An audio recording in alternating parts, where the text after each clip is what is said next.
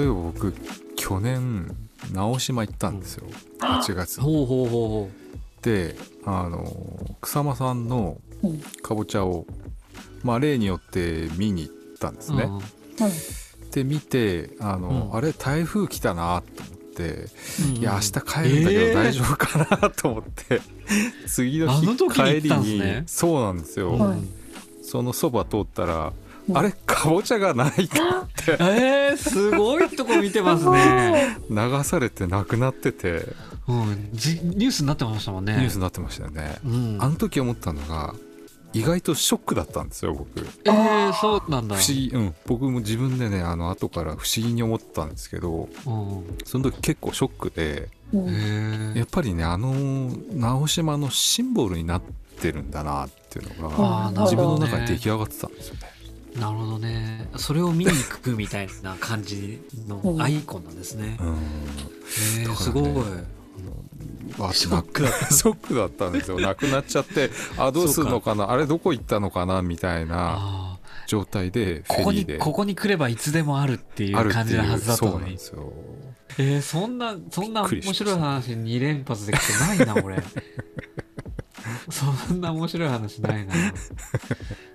そう、うん。全然ない。そんなこう劇的な瞬間になったことないな。うん。コロナうん。コロナのうんに始まってすぐぐらいにイタリアにベシティ見に行ったぐらいかな。ああ、いいですえ？すね。るともうそう。4年前3うん年前とねそう4年19 10 20年のはい。20年の1月かな、まだ寒い時期にそうそうそうそうに、えっとスイスではい。グループ展展覧会に作品出すのがあったからそれを見に行くって決めて、はい。で要はあれ横浜にフェリーが止まってて人が降ろせないとかって言ってあコロナがっつってはいはいはいはい。水際対策とかやってた時に、はいはい。えっと行ったの。で で中国がすごい武武漢がすごいはいはい。あれだってたはいから、中国人だと思われるとヨーロッパではすごいいじめられるよとかっていうようなこととか言われてててとかでそう。それで、えっと飛行機がなんか香港経由とかをやめてはい。ああとね香港は多分デモもやってたとかで。あそう。だから香港経由はやめてドバイ経由かな、はい。なんかにして、うん。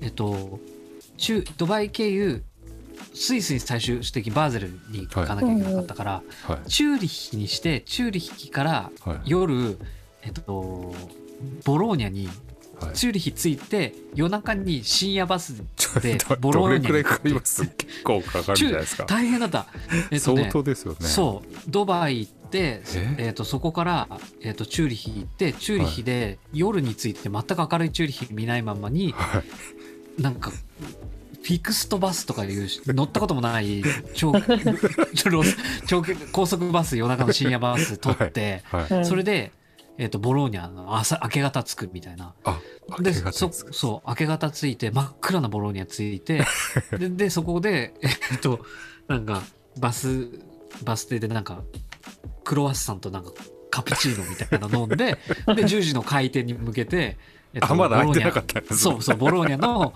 えっと美術館に行ったんだけど、えっと日本から40時間かけてベシティを見に行った。すごい。そう40時間。って40時間。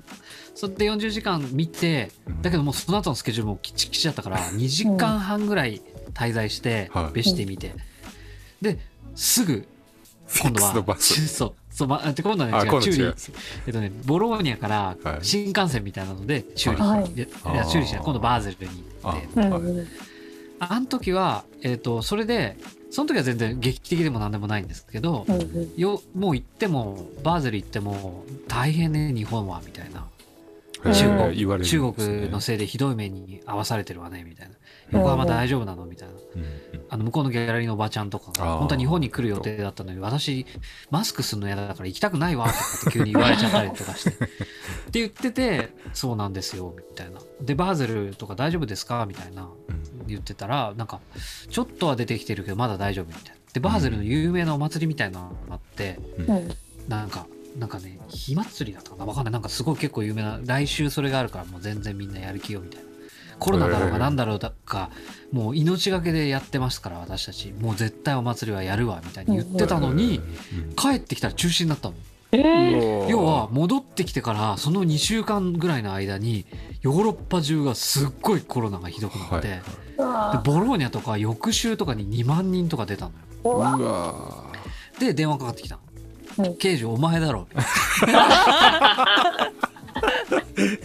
お前がまき散らしたな」みたいな持ち込んだのみたいな。そうって言われて「いやいや違うと思う」じゃあ最初大丈夫かって言われたからーうん。心配してくれてんだなと思ったの。うん。うん。いやでも戻ってきて2週間経ってるけど何にもないからうん大丈夫だと思うよって。言ったら違うわっつって「あんたが持ってきたんじゃないの?」って言われて「いや違うと思う」っつって 何もないし表情いや危うい時期でしたね。うん。そうそれは結構綱渡りだったな。いやー。うん。それ以外はでもな何かあったかな。あとはあれかなフィリップ・パレーノのうん。えっ、と雪だるまの作品してます、はいはい。氷はいはい。の雪だるまのやつ、はい。あれを去年の京京都コラあコラボレーション京都っていうんううアートフェア行った時に、うん。えっとタローナスさんのギャラリーにいたら溶けてって首がガコンって落ちた。あ そのタイミングが。そう。ちょうど。そうちょうど。えー、あれはねビビった。ビビるわ。ちょっとビビる。えってなりますよね。そう。うん。溶けてんなとは思ってたけど、うんで他のライアン・ガンダーの作品とか見てて背中向けてたらガコーンって落として。だな事故かと思っちたもん。ょっと怖いですね。故だよ。そう。でもみんな喜んでただから。喜ん要は要は溶けてく作品だかだら、うんうんなんかずっとねいつかないつかなって見てたみたい。面白いな。そうそれはね良かったなそう。そうなんだよ。ワタリウムに行った時はもう目とかが石になっててうん。落ちてるだけで雪だるまいなかったからあうん実際見れてよかったなっていうのがあったけど。それぐらいかな。なんかそんな劇的なことないかぼちゃには負ける。かぼちゃには負けますねかぼちゃと不自由に点には負ける。うん。そうだね。えー、面白いな。そっかそっか。いやいろいろあるな。うん本当に。いや面白いね。結構9回の割にはいろいろ喋ったな考えたら。うん。うん。そうですね。うん。僕割と私たち問題が結構、うん結構いい回だったんですよね、おー。それはねえっ、と、この時は割と自分が疑問に思ってたことを投げかけさせてもらった回だったから、うんうんうん。そうなんかすごく考えれてよかったんですよえね。ー。でそれは、えっとまあ、この実際のオンラインオンエアの時も言ってたけどその前の年の卒業生たちがうん。私たちみたいなこと私たちっていうようなうん。ことに関わる問題さっきの行為遂行性の話じゃないけれども、うん。そうジュディス・バトラーのアッセンブリーじゃないけどもうん行為遂行性使いながら私とあなたの間はグラデーションになっててうん私とあなたは、えっと境境界はないんですみたいなこととかを言ってる人がいて、なんかこう言その言葉だけ聞けば言ってることは分かるけどでも実際にそれがどういうことなんだろうっていうのが分からなくてうん。でやっぱり私たちってどういうことなんだろうっていうことがすごい、えー、とそ前回のその論文査読で副査やらせてもらって聞いてた時からはい。思ってたことがあって何なんだろうっていうのを、あそうだこんなに勉対話の会があるからこう対話してるんだからこれ投げてみようと思って 投げた回だったのね。であー辻口さんがお休みだった時でそうか。そうそう。西でそうそう。吉田さんと。吉田さんとで絶対的私が絶対的私たちってことがありえるのかとかっていうこととかを話したりとか。で西本さんとその要は、えー、と西本さんが一回京,、えー、と京都行くんじゃなくて大津からうんうん。その集落の方へそう辺出てく境へ時そう。はいはい。行く時とかにメダカとかは西本さんにとって何だったのかとか、うん。そのウーパールーパーが西本さんにとって何だったのかとか、うん。っていうこととかの話に発展していきながら、でオラファエリアソンがそのウィーネスみたいな言い方をして、うん。その私たち私っていうものと他者っていうものの問題を私たちになった時にどういうふうに変化するのかみたいなこととかを、うんあの日本の展覧会でやっていましたみたいなこととかうん話して、話したことがなんかすごい、まあ、みんな3人3様に多分なんか一つの答えになったわけじゃなかったから、うんと思うけど俺はすごいああ確かにそういうことかなとかって思ってすごいこう勉強になったんだよねあの回は。確かにあの回なんかリサさんがすごいうまく綺麗あにそうそう綺麗にまとめてそうそうそうそうだから私たちそうを常に更新していくそうそうそう政治性が高いしね言適葉として切な私たちを作っていこうそうみたいな。そうそうそうそういいこと言ってんなリサさん。いいこと言ってたよね。そうだ。この回が初めてちゃんと結論らしい結論になったとかって言ってたんだよね。そうだからやっぱ考えて更新し続けるっていうことが重要なんだなっていうのとかは、うん。その時すごい知れてすごい良かったんだよな。で私たちって使ってる時って意図的にうん。分かり合えてるよねっていうことを含んだ政治性を持ってうん。喋ってるんじゃないみたいなこととかの話してたんだよね。そうそう。そうそうそう。なんかこの時はねなんかあー結構勉強になったなとかって思ったんだよなすごい。俺結構だからこうう。こういう私たち問題とか働くとはとか移動することとかなんかこういう抽象度高いやつはうん。やっぱりすごい勉強うん。してきたこと今までこう別のことで要は自分にあんま関係のないことでその思想とか哲学とかの話とかを頭に入れるわけじゃない？うんうん。でそれが実際に喋って、えっと自分の経験と結びつけるときに一回ここで喋ってると結びつくことが多いかもしれない。うん。うんなんか労働のこととかもなんかこう、うん。そうそう権権力と、まあ、会社と自分のこととかで要はフーコーとかちょっと読んだりとか、うんうん。まあまああんまりそうねマルクスはそんなにしっかり読んでないから何とも言えないけどみたいなこととかビレム・フルッサー、はい。の中でそのルーホモ・ルーデンスみたいなことを言ってたこととかが、要するにアーティストは遊ぶように仕事をするわけじゃないみたいな。だから結局うん。労働と働くは違うんだなとかってこととかをやっぱり話すとやっぱやっぱりそこをちゃんと考えないとこの話って前に進まないんだなってこととかをそうだけどなんかお金を稼ぐ以外の働くっていう方法をうん。なんかこう考えられないようにどんどんうん。こう構造的にシステム的にこう刷り込まれてってるってことがすごく話して実感したところがはい。なんか他の方法がやっぱ思いつかなかったんだよね。なんかうん。全部物々交換でうん。自分が作ったものを人にあげてうん。それで、えっと生活ができますみたいな風に本当にできるかなとかって思った時やっぱそうはならないっていうかなんかわらしべ長者みたいな生き方ってすっごい難しいんだなとかって思いながらすっごい思ったんだよねあの時に。そうそうそう。やっぱり誰かの権力によこうくっついて、うん。うんその人に対して労働力を提供してそこから賃金をもらうっていう方法以外に働くって何なんだろうってことがうん。あの時分からなかったりとかしたことがん。だから自分もそういう風になっちゃってるしそういうことなんだなってこととかをすごうくなんかこうなんか考えたね。だからうん。構造構造主義のこととかうん。うんとかやっぱりそういうこととかをすごい考えたし世の中がすごいシステマチックになってることとかうんポスト資本主義の話とかうん。資本主義とポスト資本主義の話とかをか本で読んでてなんかああなるほどって思うこととはまた違ったようにこういう話したことでうん。でしかも人か人に言われてることで西本さんとか辻口さんに言われることでなおさら思ったんだよね。う。んうんう。んうん。なんかこうその枠から抜けられないと思って、うん。あうん、そうそうそうそう。なんかそういうこととかも思ったしね。だからなんかこの抽象度高いやつはすごい結構学びの高いあれになるんだよな。そうですね。うん。そうですね。う。もうん常にドキドキしながら喋る感じはうん。そうドキドキするよね。そうめちゃくちゃドキドキするな。そう。合ってるか合ってないか分かんないしもうスタートしてみるまでどこに話行くか全然分かんないしね。そうそう。うん。そうね。そいうやでもね本当にこのなんか最近すごく思うのは本当に働くことと労働することってもう北さんがおっしゃる通り全然違くて、うん。本当はね。なんか労働することってすごい消費に近いなってすごい最近思ってて、うんなんかこうじゃあ消費することがダメなのかって言うと別にそうじゃなくてそうでもないからね。消費することで欲求を満たすっていうこともできるけどうん。消費しすぎると自分自身の資本も想像以上に消費してたっていうことが 後になって気づいたりしたりとか。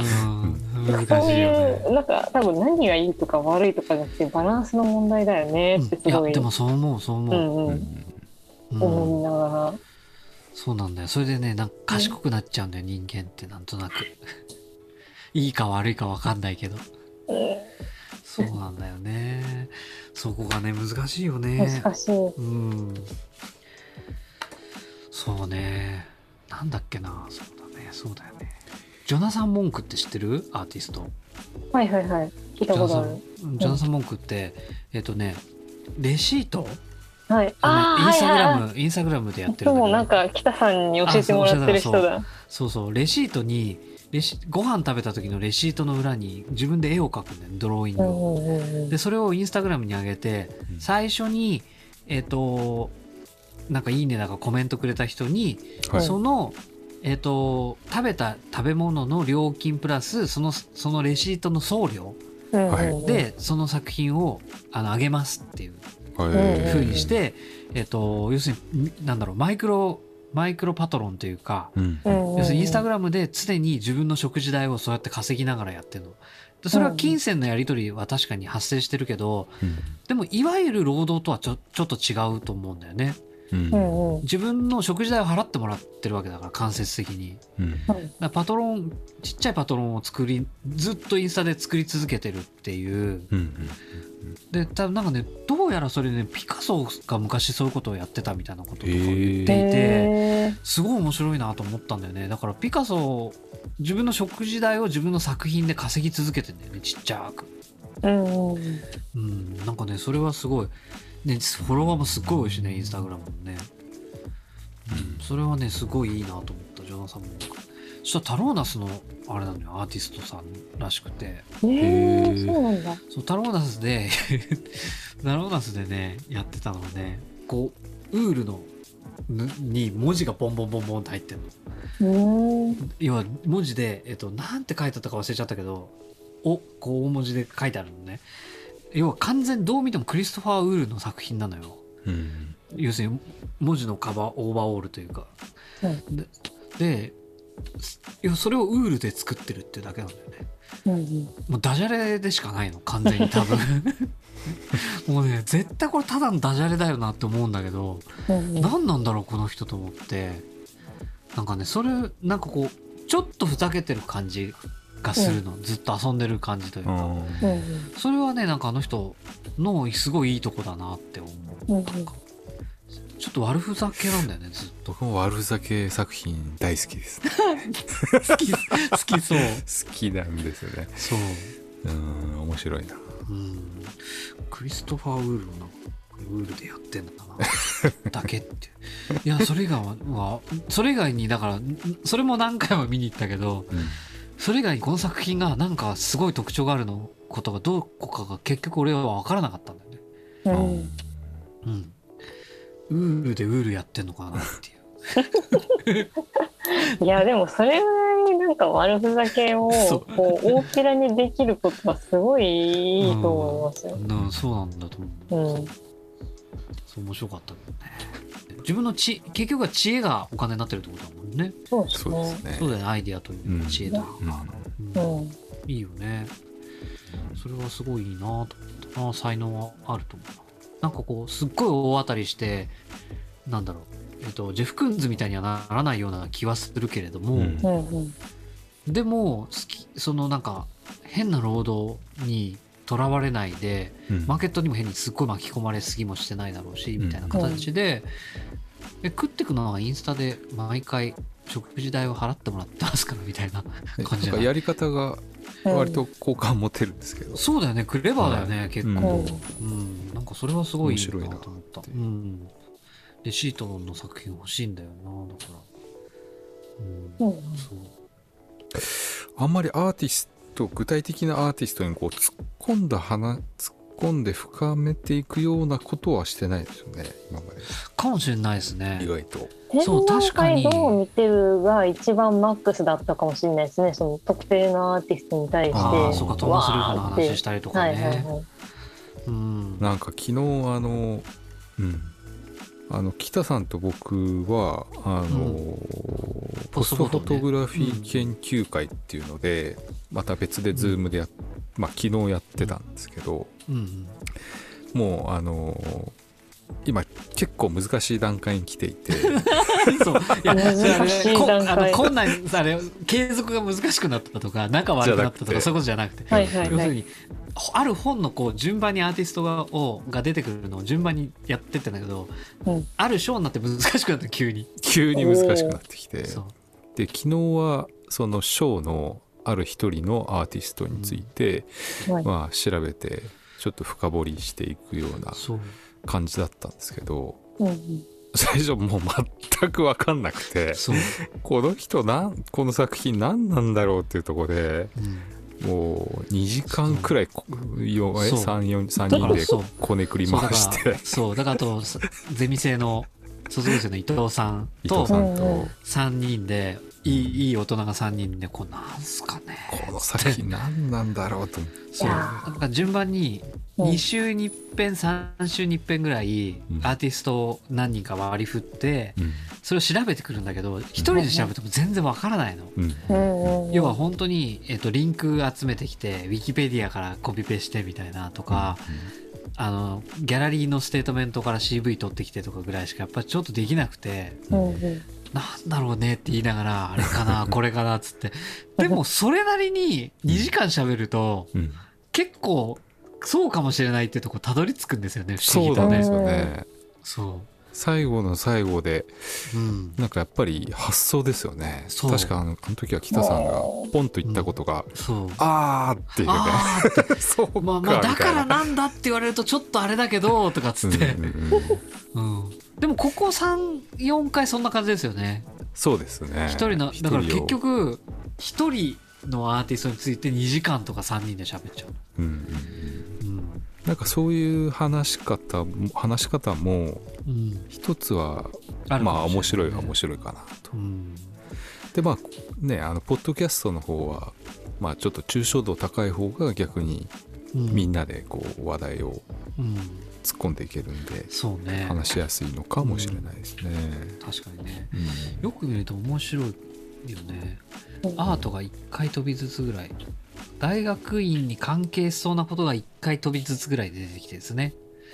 現代アート学びアートの現代兼展覧会論文的なやつとかね、ああはいはい。はなるほうん、そうですね。ほど。1回飛びぐらいできて。い。一回飛びぐらいですね。うん、あとはでも割と自由にいろいろ喋ってるんです別にね意識はしてなかったですよね。してないですね。うんうん。なんか喋りやすかったテーマとかってあります？この中で。に喋りやすかったテーマはまあ、もう、なんだろうな、意外と、うん都市田舎からうん私たち問題ぐらいまで私全然いけてたんですよ。余裕な感じがあって。うんただちょっと点、うん。なんかどっかの回で一回都市もっと喋りうまくしなきゃとかって言ってた時あったよねああ。なんか、そうですね。それは、えっ、と、なんだろうな。喋るテクニック的な問題を言ってて、うん。うん。例えばなんか私結構なんかってよく言うじゃないですか。あでもこのポッドキャストとかでなんかをいっぱい連発するのよくないよねとか、どね。同じことをなんか2回ぐらい言ってるなとか、それはでもねな癖だからね。そう、音声媒体のくせにこうやって、ああやってってすぐ言っちゃったりとなか、るほどね。なるほど。あそうね、はい。こう身振り手振りで説明したりとかね。なんですよ。本当はなんか、そういうもの、そういうものってまた言ってるけど、うん。なんかこう、具体例を持って、うん。こうなんか、右上に何々があってみたいなこととか言えるべきなんですけど、ね。そういうことを言わずになんか、唐突にね。唐突にあんな感じとかまあ難しいよね。お互い顔見ながら一応ここでは喋ってるからね。そうなんですよ。そうそうだよね。うんまああんまり考えると確かにあんまり視聴者にどうこうってことを考えて喋ってはいないかもしれないいね。ないですね。うん。それはそうかもしれない。うん。いやだから本当に他の人のポッドキャストとか聞いてたら、うん。すっごいうまく喋ってんじゃんって。すごいあーそれは思う。すげえなみたいな。うまかいよねみんな。それに比べたらもうなんかすぐなんか無言になっちゃうし なんかあってすぐ使うし同じようなこと2回ぐらい喋ってるし。そうかで私たち問題までぐらいはうまく喋れてたんだね。内容的には全然大丈夫だったんですけど、うんうんうんこう展覧会どう見てるは結構その北さんと水そうだね。水田さん来たからね。うんおっしゃってはるなってので、うん。割と聞き戦だったんですけど、うんうん働くとははなんかこう やっぱあれが頑張鬼ろうと頑張って喋ろうとしすぎて同じことしか言わないなんかすげえアホな人みたいな。なるほどね。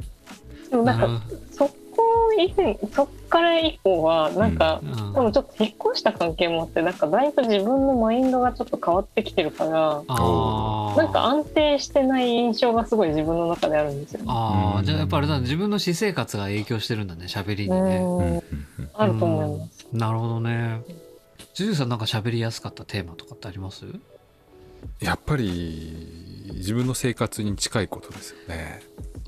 特に近いのはまあ面白かったのは移動すること。まあ前回のやつですね。変化することかったですね。旅すること。これ面白かった本当に。うん。ううん。んなんかやっぱり自分も疑問に思っていたこととか、うん。割と共感を得られたりとうんかうん。したんで、うんあそういうふうに考えてる人やっぱりちゃんといるっていうのが、うん。あの確認できたというかう、ん。あよかったよかったって思ったりとか、なるほ面白い。うん、面白かったですね。そうですね。そっかそっか。面白いですね。うん。えー今後今後今後どんなテーマ喋りたいとかってあります？